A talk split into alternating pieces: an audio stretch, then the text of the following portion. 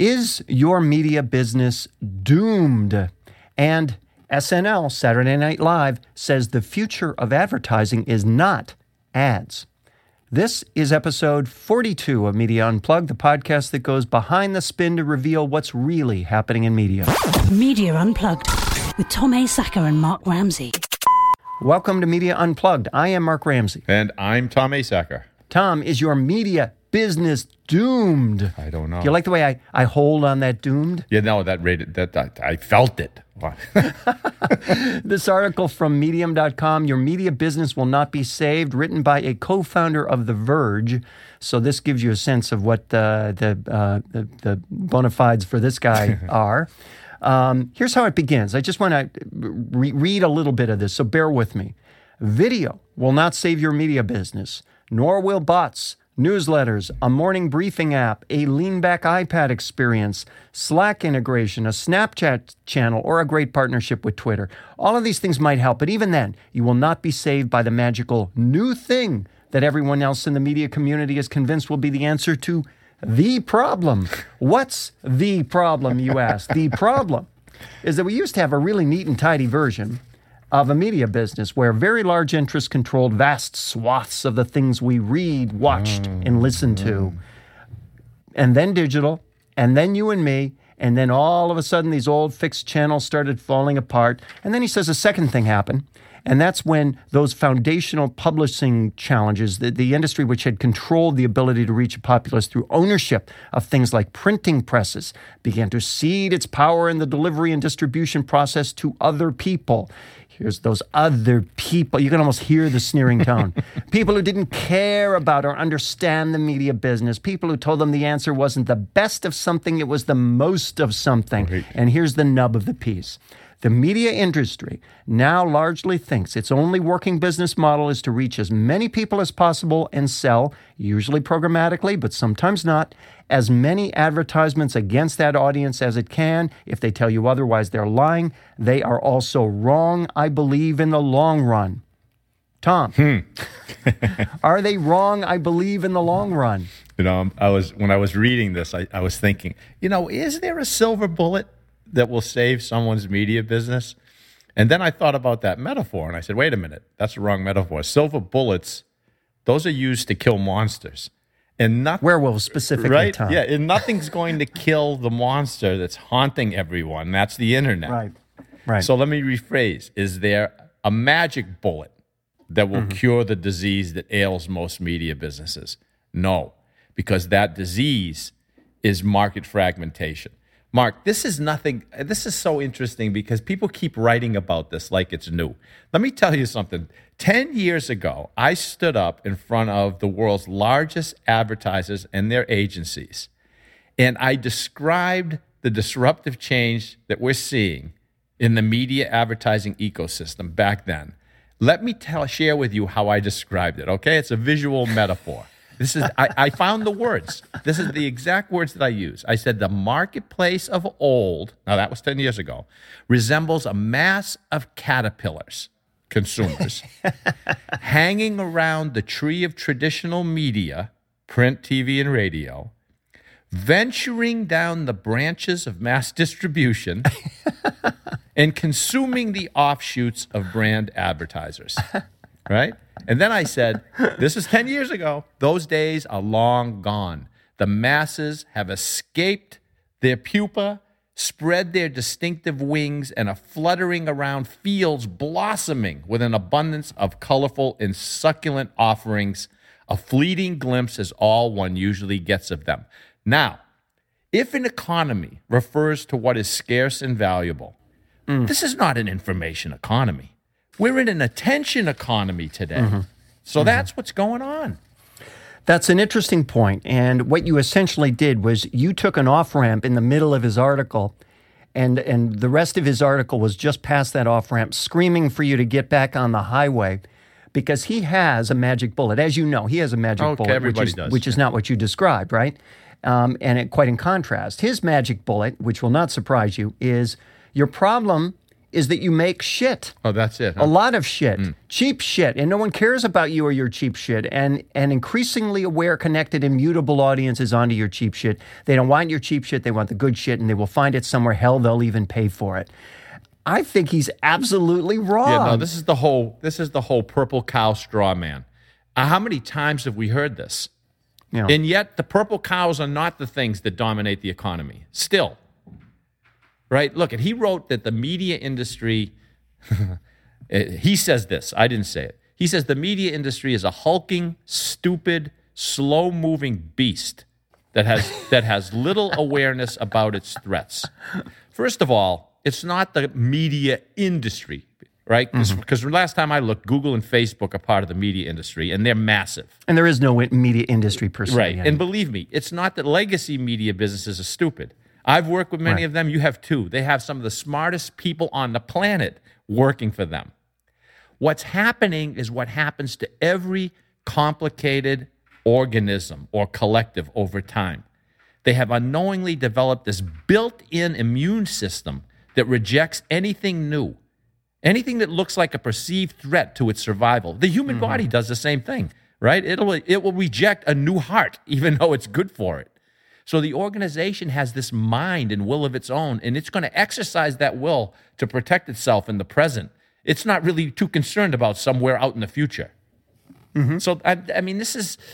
I, I don't know. I mean, the, the, how he says this, the stupid, slow. I mean, come on, Mark. You know. Well, it, look, look, listen to the way he he kind of caps it. The truth is, well, anytime you use that expression, you're very confident. The truth is that the best and most important things the media, let's say specifically the news media, has ever made were not made to reach the most people. They were made to reach the right people. That's abjectly wrong, know. Tom. I know. I mean, is that so? Network news was created to reach the right people, not the most people. TV ratings exist because of our interest in reaching the right people, not the most people. The Olympics air to reach the right people, not the most people. Home Depot, Coke, McDonald's, they put their ads on mass media to reach the right people, not the most people. That's why it was called mass media. and then he goes on to talk about the importance of things that I think are I mean these things are important they're just not they're just not decisive compelling voices and stories real and raw talent new ideas that actually serve or delight an audience nobody's going to disagree with that right No, his prescription sounds right. He says, think of your platform as an actual platform, not a delivery method. And then he goes on, Right. and I'm reading, think of your business as a product and storytelling business, not a headline and body copy business. Think of your audience as finite and building a sustainable business model around that audience. Mark, isn't that every business's prescription today? Yes that's the challenge everywhere. Everywhere. and he adds we'll, we'll, we'll have to learn a thousand hard lessons most of them centered around the idea that if you want to make something really great you can't think about making it great for everyone. You have to make it great for someone a lot of people but not every person. I don't know. It- it's like if you don't if it's not great for someone it's never going to be great for everyone. And i would also argue is good for everyone better than great for someone? I mean, in, in a world where, because here's the problem, Tom, and you kind of alluded to this when you talked about the attention economy. The idea that we create more compelling voices and stories, more kind of niche products aimed at someone, not everyone, creates this abundance of content, abundance of product, right? Abundance of things jockeying for attention. That's right. In the very time when attention is is is most scarce and time is most fleeting. That listen, this is the paradox of our time. The the more the more we desire something more customized to our taste, the more people are going to scramble to try to provide that. And and we can't keep up with it. The stuff that gets thrown at us left and I don't know about you, I can't keep up with it No, of course not. right? So, you know, it, it, it- the thing is, is he he said here is everybody's sick, and we should all try to get better. But he didn't say how anyone was going to do that, and it's the how that everyone is struggling to figure out.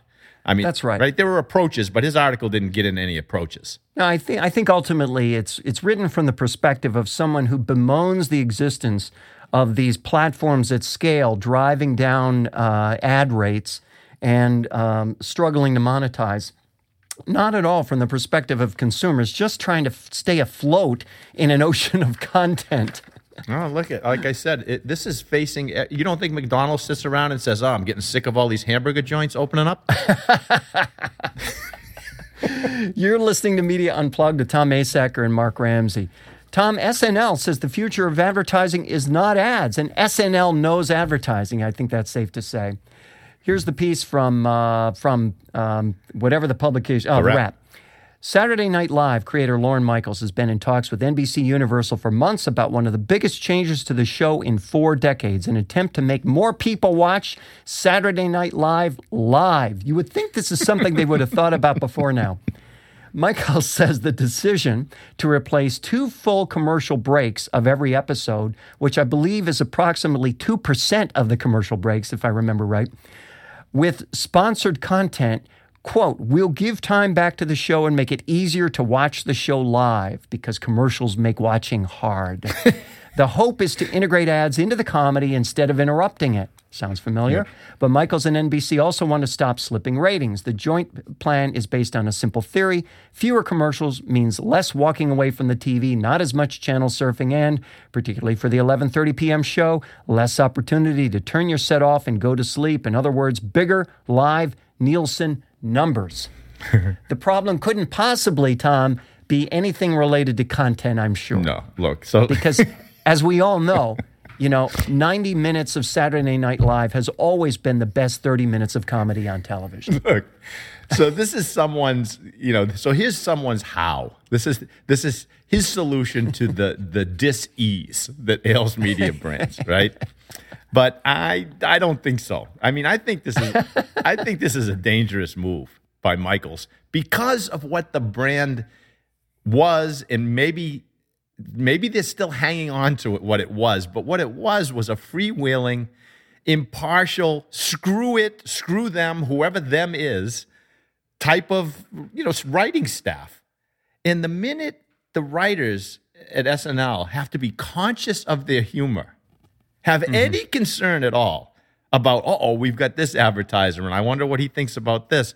I'm telling you, that's the beginning of the end of the brand. It's going to turn art into craft, and the magic's going to go right along with it. I think it's safe to say that um, while brand managers for major brands who are, you know, doing these television deals probably have a sense of humor, it pretty much stops at the brand's door.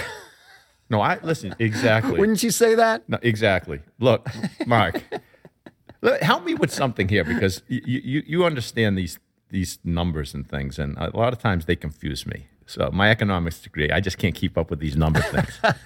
it says that that SNL was after bigger live Nielsen numbers. Right. How does Nielsen know if someone on their couch with a TV on is looking down at their iPad, or if they or if they fell asleep or something? What, what do you mean? Uh, uh, They don't know if they fall asleep. They know if they turn off the TV. No, I know, but half the time when Saturday Night Live is on, I've, I've already fallen asleep. no, this, believe me, that's the the the cha- This is what I'm saying when it comes to content. The notion that the job of the show is to keep you awake is not even under consideration. So my question is, okay? how is uh, unless Nielsen has like eye trackers to see that my eyes are open? How do they know they're going to create bigger Nielsen numbers? Well, I think it would be I don't know. I'm missing something. SNL has to work uh, from an audio standpoint too. I'm missing. the some- I mean, think about it. I'm missing something. Can you imagine, like all of a sudden, because there's no no ads where you pause and go to the refrigerator, right? What are you going to yell to the other room? Hey, hey, guys, come watch Saturday Night Live. The ads they're, they're integrated into There's the show. fewer ads now. Now fewer ads than ever. I love that. That's why people Well, are going to run to watch it. Here's what I was going to ask you. It seems to me, I thought this native ad thing, this integration of ad thing, has been going on forever. What was the Target lady but advertising integration? You mean to tell me Target didn't pay for that segment? Oh, I know.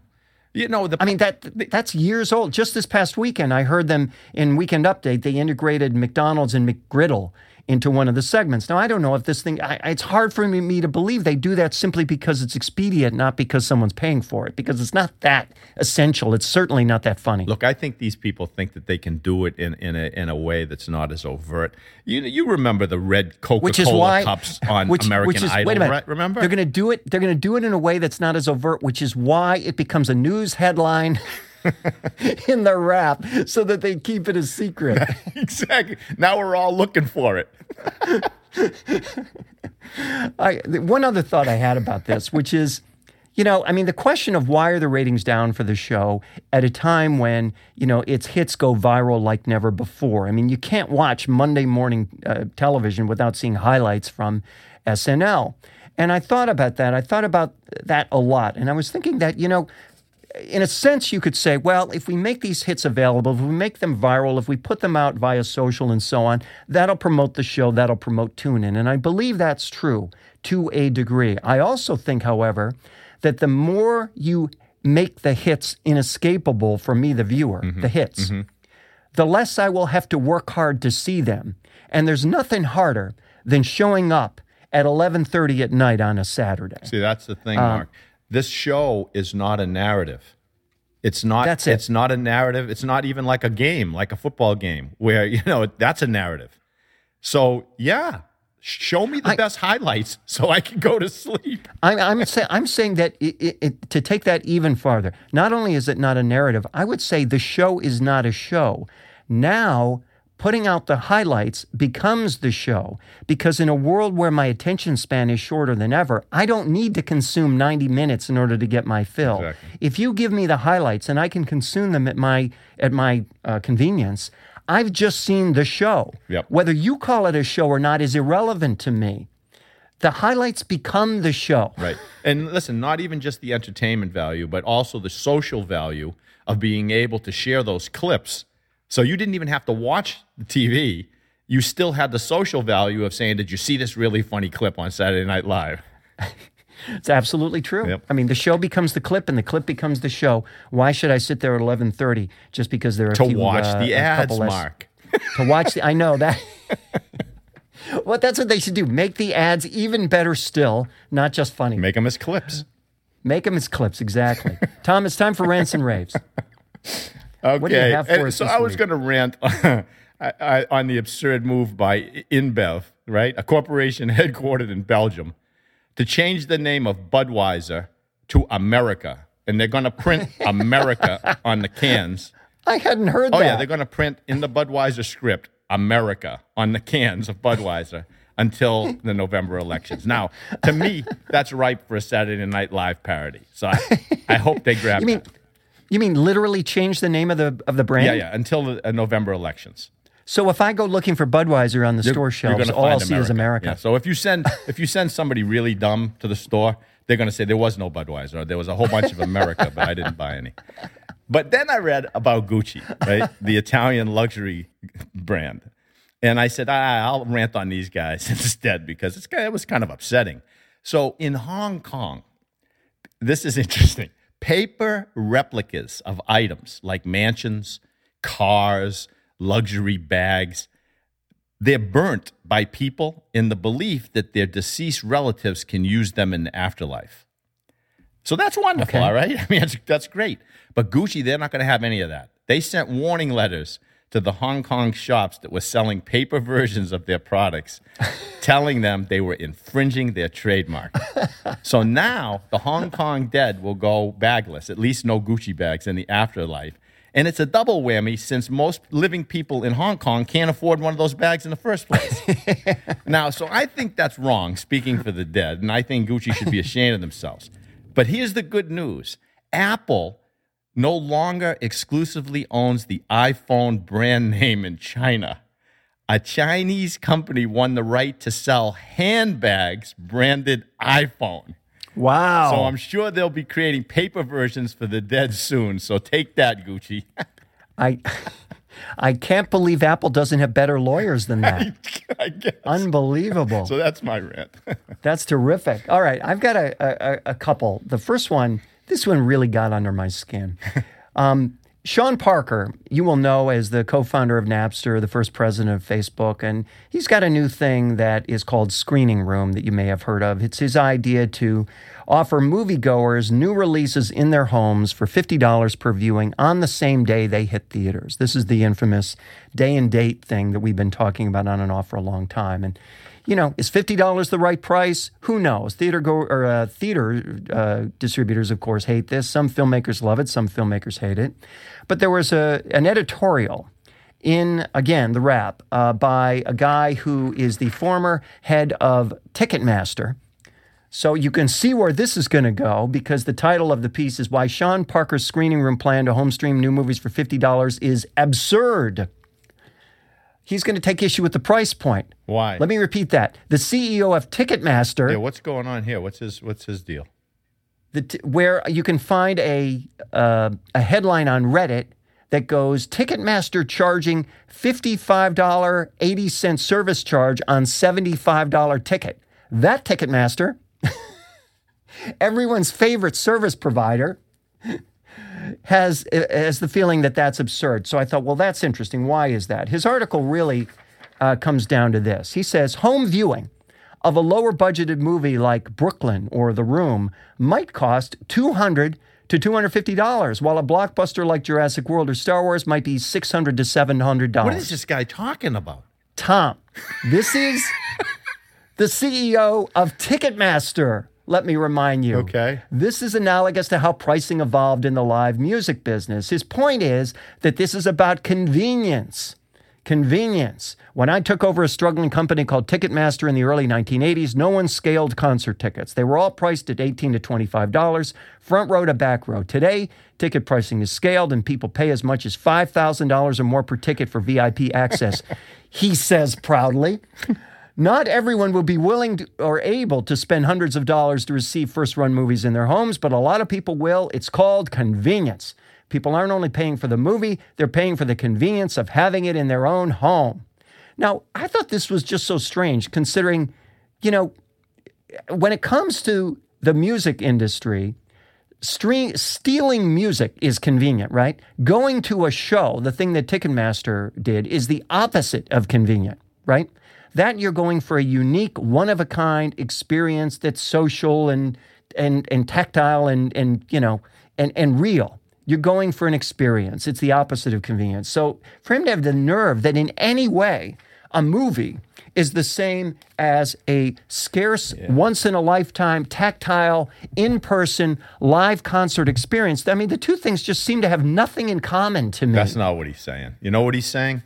He's what? saying you know, you know what people are going to do? They're going to order this movie for fifty dollars, and they're going to put ten people in the room and charge them five bucks each, and they're all going to sit and watch this thing. That's what he's saying.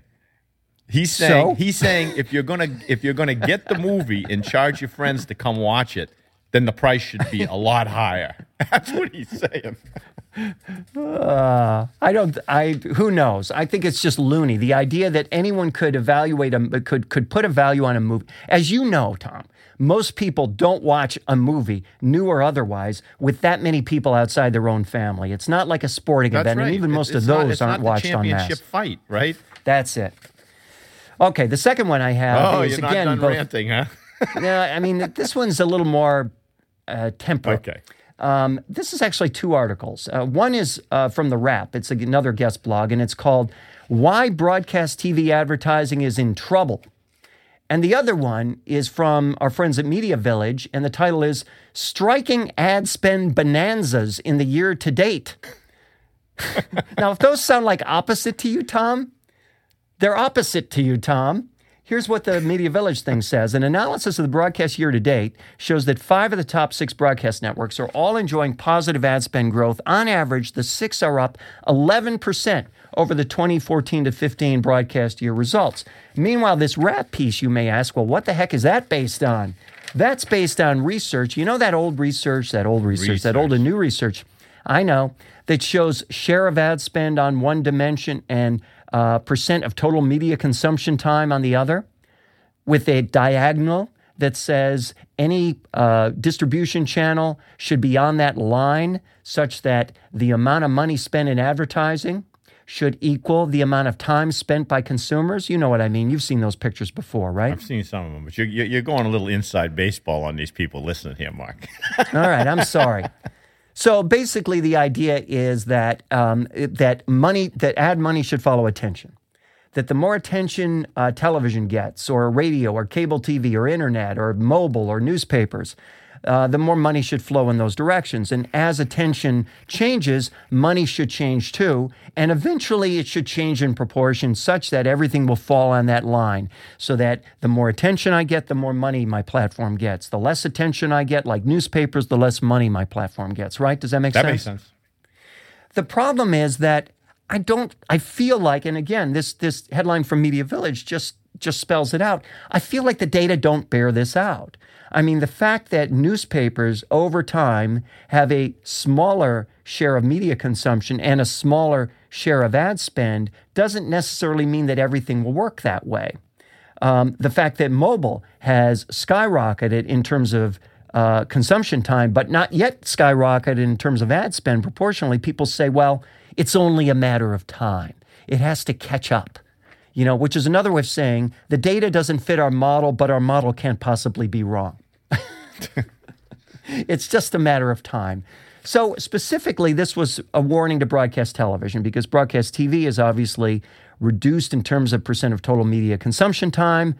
Um, so the, the piece says, in summary, for almost all media, ad spend follows consumer time. Again, I don't think that data necessarily bears that out. And the dots tend to track towards the 50 50 line. But one medium resisted gravity. In 2002, broadcast TV straddled the, straddled the line. In 2015, it's not even close. In other words, it gets way more ad revenue than its share of consumption time should justify. What does the bucking of the trend mean for the future of broadcast TV? If ad dollars follow time share, we could see a 25 to 50% drop in broadcast TV ad revenues.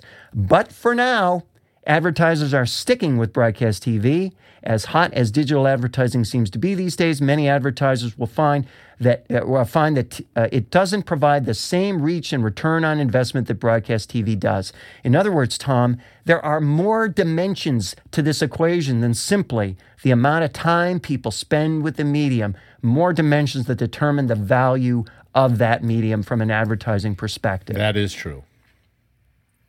Well, that's the only point I wanted to make. I thought you'd have more to say than that. we should have said that first. it's coming a little quicker than I thought, but that's Media Unplugged for this week. Please remember to subscribe to us at iTunes or on Stitcher. And while you're there, please rate the show. It helps other folks discover us in case you consider that a good thing. You can also catch us at SoundCloud, Podcast One, Radio Ink, Media Village, Net News Check, and the American Marketing Association. Although we should be featured at the Wrap too, considering like five of the pieces are from the Wrap this week. And the American Marketing Association. Did I mention that? You said it. You can follow Tom on Twitter at Tom Asacker and Mark at Mark Ramsey Media. Send us your questions and comments using hashtag Media Unplugged. If there's a media topic you want us to cover, tweet us. Not research and data oriented. Apparently, anything that involves a chart, Tom doesn't want me to talk about. You can read the show notes and share the show at our website, MediaUnplugged.net. Special thanks to the super amazing producer of Media Unplugged, a man of just unbelievable patience and integrity, Absolutely. Jeff Schmidt. Exciting audio for media. You can, fi- except in this case, you you can find him at Jeff-Schmidt S C H M I D T dot com. For Tom Asacker, I'm Mark Ramsey. Thank you for listening.